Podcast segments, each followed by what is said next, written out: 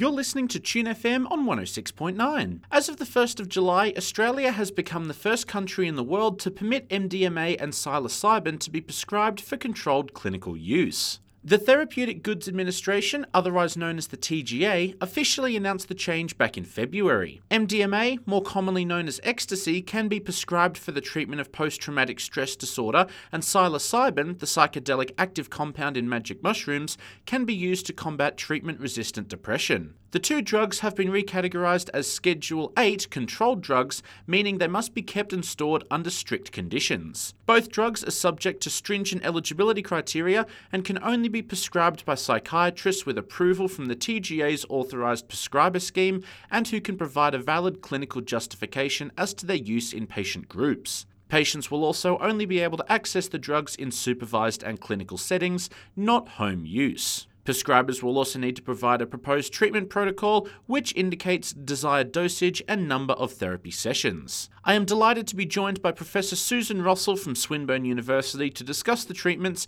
the approval process, and the impact this will have on patients. Professor Rossell has expressed concern as to the speed of the approval process and lack of recognised training for therapists in this area. Professor Rossell works in cognitive neuropsychiatry and has been actively involved in Australia's only clinical trial testing psilocybin for treatment resistant depression, giving her invaluable first hand experience in this issue. Professor Rossell, thank you so much for joining us on air. Not a problem. Nice to be with you. So, I understand that you have some concerns as to the speed of the approval process. Is that right? Yeah, absolutely. Um, I firstly, I'd like to tell the listeners, you know, I wouldn't be working in this space if I didn't think it had promise. Um, I think that this is going to be a really useful intervention long term once we've completed doing all the research, and that's the key thing. We haven't completed doing all the research. What the way that I explain it to people is when we take a drug to market, and it doesn't matter whether that drug is for cancer, for heart disease, for asthma, whichever whichever drug it is, um, it has to go through rigorous medical testing, and they we do this through a series of tri- um, clinical trials, and they go through phases: phase one, phase two, phase three. And when we've done all the phase tr- three testing, we've got all the safety parameters.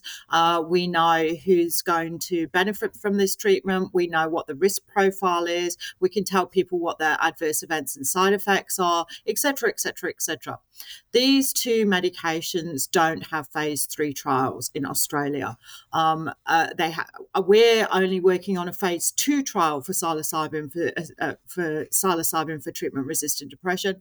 There has been one phase three trial for in PTSD, but it's internationally, and so uh, uh, obviously that is a little further ahead. So I just a little bit more cautious. Maybe maybe the international data is good enough to use in Australia, but certainly there's been no phase three data for any um, treatment um, condition for psilocybin. So you think we've jumped the gun a little bit in authorizing them for prescriptions? Yeah. So so my standard statement is it's premature. You know, we're we're just not ready for global rollout. There are so many things that we need to know before um, global rollout.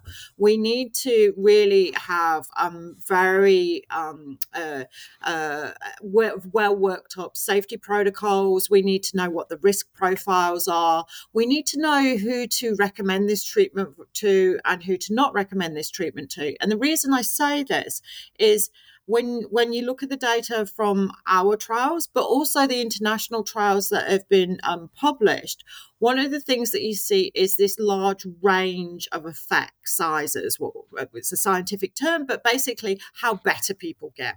So some people get amazingly better, and that's why we say that these compounds have promise. Other people don't seem to change at all, and other people actually have a really terrible time and might actually have more severe symptoms than they had in the first place. So, what does that mean? So, that means that we need to really understand who to predict will benefit from this treatment, and we just don't have the data for that. So, there are there's another reason as well why we need to predict who's going to get better because it's expensive. It's really expensive. I think you um you you that that leads perfectly into another question I was going to ask you. What is the expense of this treatment? Do we know how much it's going to cost patients who are looking to access it? Yeah, absolutely. So, so just to explain the treatment to your listeners as well, because because uh, once you explain the treatment to your listeners, you can understand why it's so expensive. So, what the treatment consists of is it's psychedelic assisted psychotherapy. Okay, and so that's the critical component here. The psychotherapy is really important to the treatment efficacy, to making sure it's successful. So the psychotherapy is usually maybe three or four hours before a dosing day, an entire dosing day, which is six to eight hours, and then another maybe three, four, up to 10 hours after the dosing day. So, what we're often talking about here is 20 hours of psychotherapy alongside a dose of the psychedelic compound. And this isn't just with one person, it's with two people. It's with the psychiatrist that's the authorized prescriber, but it's also often with a, another um, psychiatrist, but more often with a psychologist that's very experienced in psychotherapy.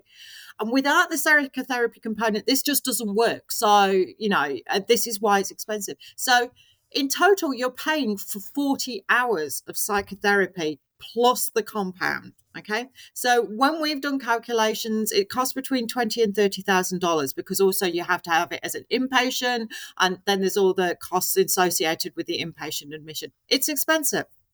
Is that twenty to thirty thousand? That's per session, I presume.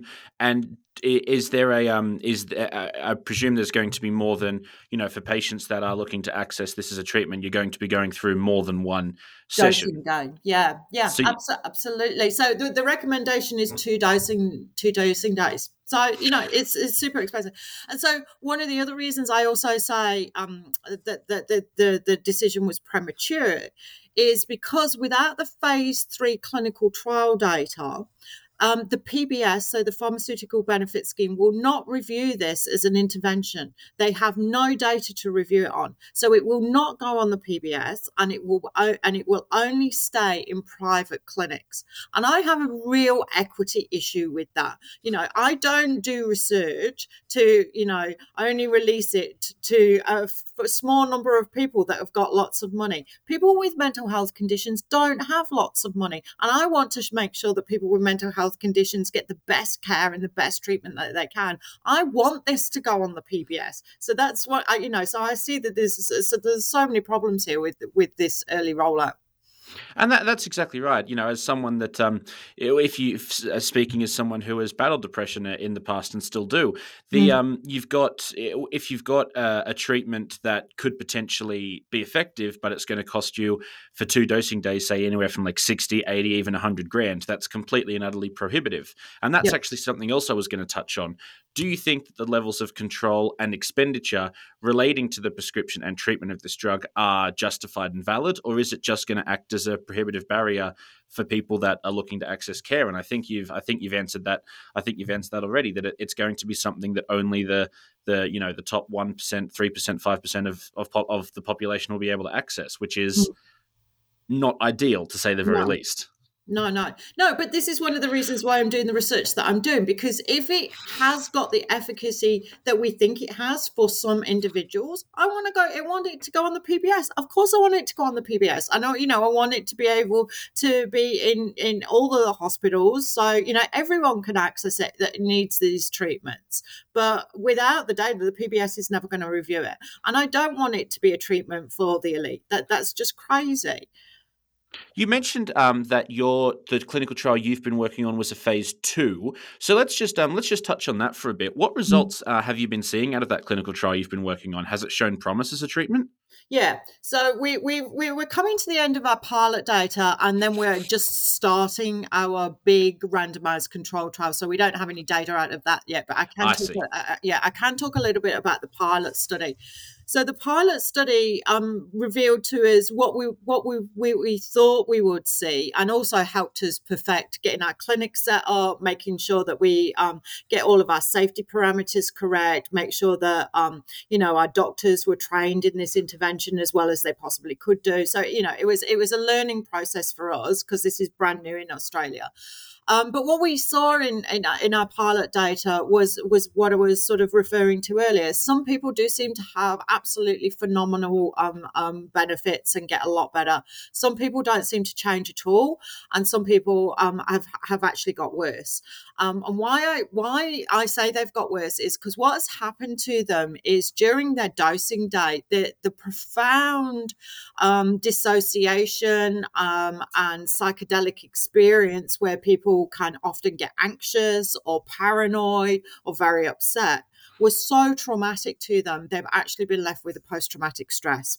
So, you know, we've got to really be careful here who we predict that um, should have these interventions. The other thing I will say of caution here um, is that the, the, the, because this is so new, the aftercare is really, really critically important here um, for everybody that goes through these interventions. And I've been criticized for saying this, and I don't know why I've been criticized for saying this, because actually all I want is the best care for people. Okay. So uh, there are a few things to actually think through when we're thinking about this intervention. Firstly, for people that do get a lot better, this treatment is only available for those that are treatment resistant. So if you're treatment resistant, you've had your condition sometimes for 20 or 30 years. And then all of a sudden, you have this profound intervention that makes all the world of difference to you. And then you've got to put your life together again.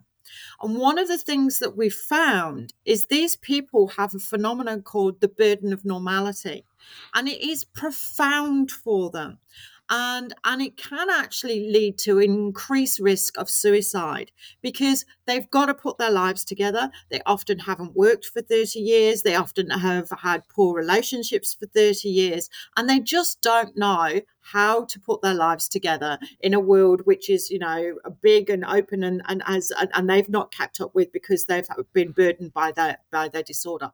And and i'm not saying that we shouldn't do it for them because that's clearly ridiculous. But what i'm saying is we've got to put the right aftercare in for people. So occupational therapy psychosocial interventions you know making sure that their family situation and, the, and their support around them is as adequate as possible but then there's also the aftercare for people that haven't improved. This is often their last chance um, they've tried everything. They're treatment resistant. It tells you that this is their last chance, and this hasn't worked for them. And so then the profound grief that that can cause is also a risk for us. There, so there are so many issues that we've got to work through, um, and that because we haven't got the research, we haven't worked through them.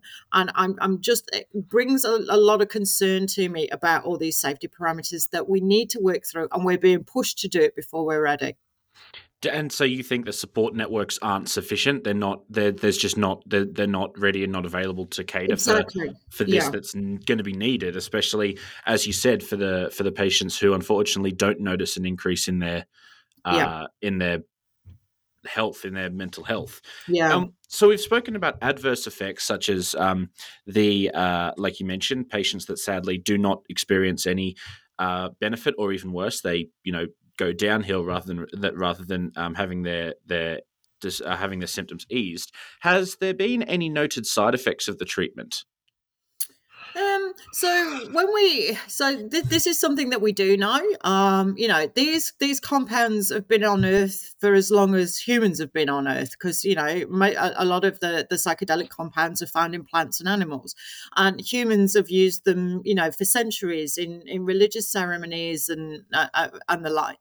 So, in terms of their physiological side effects, we know that they're they're, they're pretty ben- they're pretty benign. They're not going to do any harm to us. We know that they're not going to cause cancers or heart disease or any kind of respiratory problems, etc., etc. But what we don't know in controlled situations and and using them to treat mental health, what their long term psychological effects are, and I think that that's the critical thing here. You know, when we're talking about people using them recreationally or in religious religious ceremonies. It might be one off. It might be, you know, um, at parties. It might be, you know, wh- wherever we, we might see it. But they're not using it to treat their mental health condition. And that's the critical thing here. And and, and this is, I, again, I get criticized for saying, oh, but you know, they've been used for centuries. Yes, they've been reused centuries recreationally. They haven't been used for centuries to treat mental health conditions. And we don't know what the long term psychological side effects are.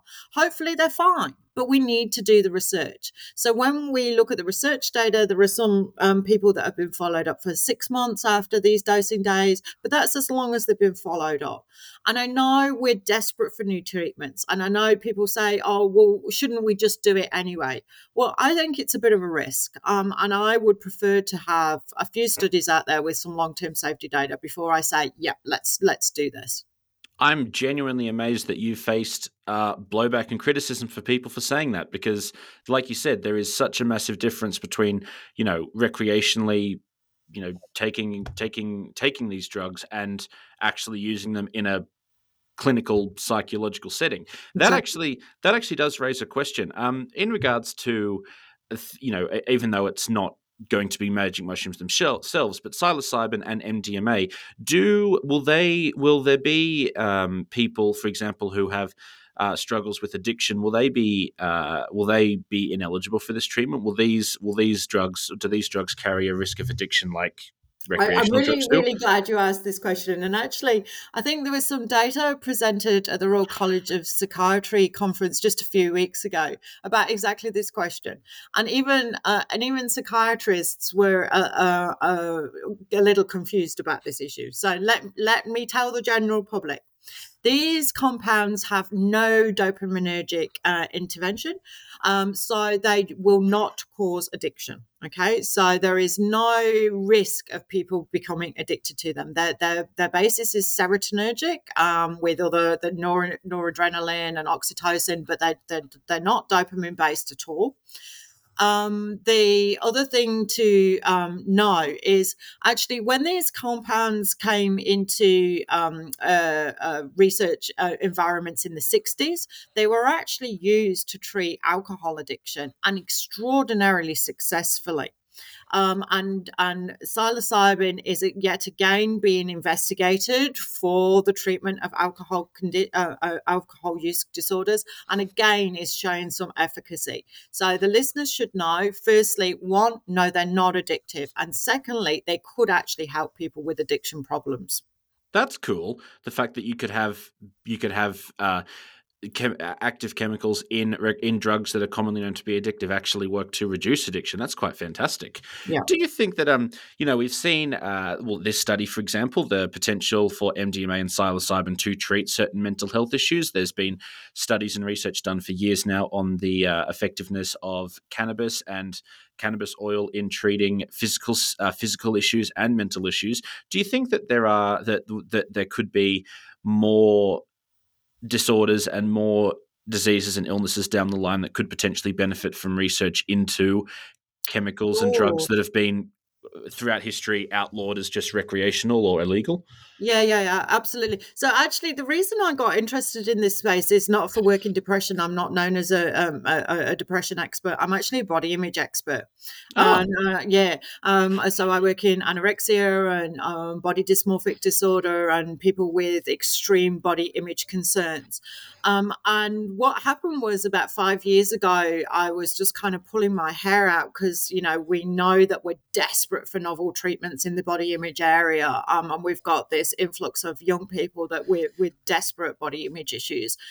Um, and I found an old case study from the 19 from 1980 actually, um, with somebody that had used psilocybin for somebody that uh, with body dysmorphia, and that's what got me interested in the field and and because um, it, we, it was such a, a, a, novel area of investigation at the time, what I actually thought was I'll put together a study uh, in major depressive disorder because there was um, there were some protocols out of the US and so, uh, out of the UK, um, and the and a person in the UK lent me their protocol so we could get our lab working and know what all the safety parameters were, know how to train all of our therapists, etc. So the answer is, I absolutely think that this, these these um, compounds have promise in other disorders, um, and, and the reason that they do is what they work on is they open our mind up to novel experiences. And what we see in people with mental health conditions is they've often got a narrowing of their thinking. They've become very rigid. They, they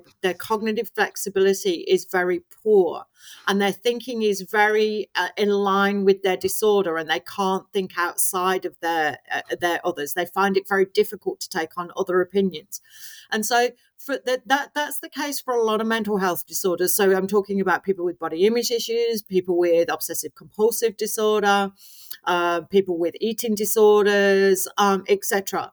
Um, we have seen, um, as I referred to, people with alcohol use disorder. Um, so yeah, that, there, does seem to be the, the, the the mental health disorders with a lot of rigidity of thinking are, have promise. And that, yeah, that's fair. It, it's it it seems to me that there is a, a completely new area of potential treatments in in in these sort of in these drugs and substances that potentially could be could be used for all sorts of conditions and you know if they are let's get the research involved let's start Absolutely. let's start testing them out and seeing what we can find yeah. one other thing that i wanted to just mention um, given that you know we are based out of armidale which is uh, a regional area of australia up in uh, the northern tablelands of new south wales given that as you said this treatment requires a psychiatrist a psychologist you know for six to eight hours per session per day presumably that in itself acts as another barrier where you know eh, people living in rural and regional areas that don't really have access to large numbers of, of these mental health professionals. It seems as though this treatment's going to be a lot more easily accessed in metropolitan areas and, say, capital cities or large cities, less so in more rural areas. Would that be a fair assessment? I I think it's even more sort of um, negative than that. Actually, it's not going to be very available anywhere because we don't have the trained therapists. Um, so at the moment, um, and th- th- this is because the rollout was way too early. And if you if you actually look at what the Royal College released, their guidelines in terms of being a therapist. So firstly, there is no training in Australia for being a psychedelic psychotherapist. Um, there's, that is recognised by the Royal College of Psychiatrists or the Australian Psychological Association. There is no t- recognised training. So there is a recognised training course in the states um, uh, called MAPS, um, but and we have had a few individuals from Australia go and do that training, and the, there's but there's very few of them. So the Royal College guidelines were given that there is no official training course in Australia, that um, people that become an authorised prescri- prescriber have to have um, had experience through clinical trials. And there are very few of those because there have been very few trials in Australia. So we're talking about only a handful of clinicians across Australia that have any experience and can become an authorised prescriber in the first case.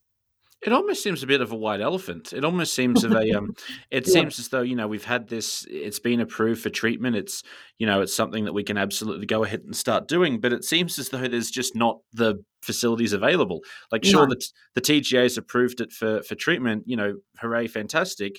But there's no. It's there's nowhere to do it. There's nowhere to actually to go through with it. It's it, no. you, and that just touching on what you mentioned before about the the speed of the rollout and the lack of uh, reliable phase three clinical data or any phase three clinical data. Do you think this could potentially do more harm than good if people do not rush not rush into treatments? Because I, I yeah, yeah I, I don't want to I don't I don't want to I don't want to say that people wouldn't that practitioners wouldn't be extremely cautious in mm. prescribing substances like this. But do you think there's the risk of potentially because we've gone into this so quickly doing more harm than good in the long term?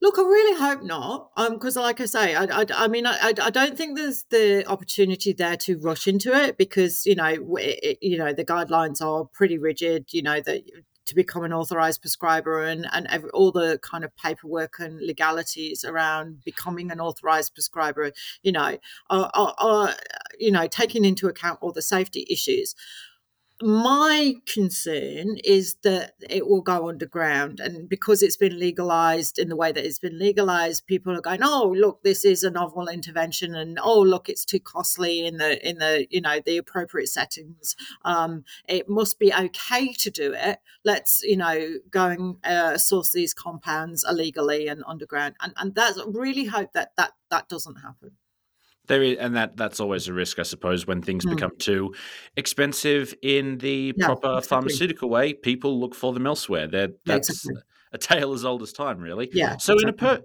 in a perfect world for you, um, beyond just the the phase three trials, what would you have liked to have seen happen before this was legalized and rolled out? What else would you have liked to have seen happen first? Um, official training courses for the psychiatrist. I mean, the Royal College weren't consulted in any way whatsoever.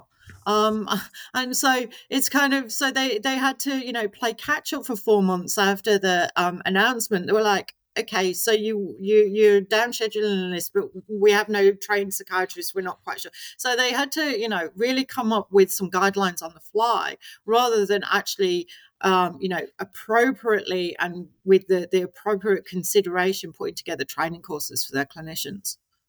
Do you think that um, the, your sentiments in regards to the speed of the process, the lack of training for clinicians and therapists, the uh, your concerns that you have that you have expressed are these concerns that have been echoed across the health industry? Of these absolutely. Yeah absolutely. You know so i'm a i'm a neuropsychologist by background so i obviously wasn't um, a, a, part of the membership of the the council at the royal college that made these decisions but all of the members talked to me about it because i do have a considerable experience.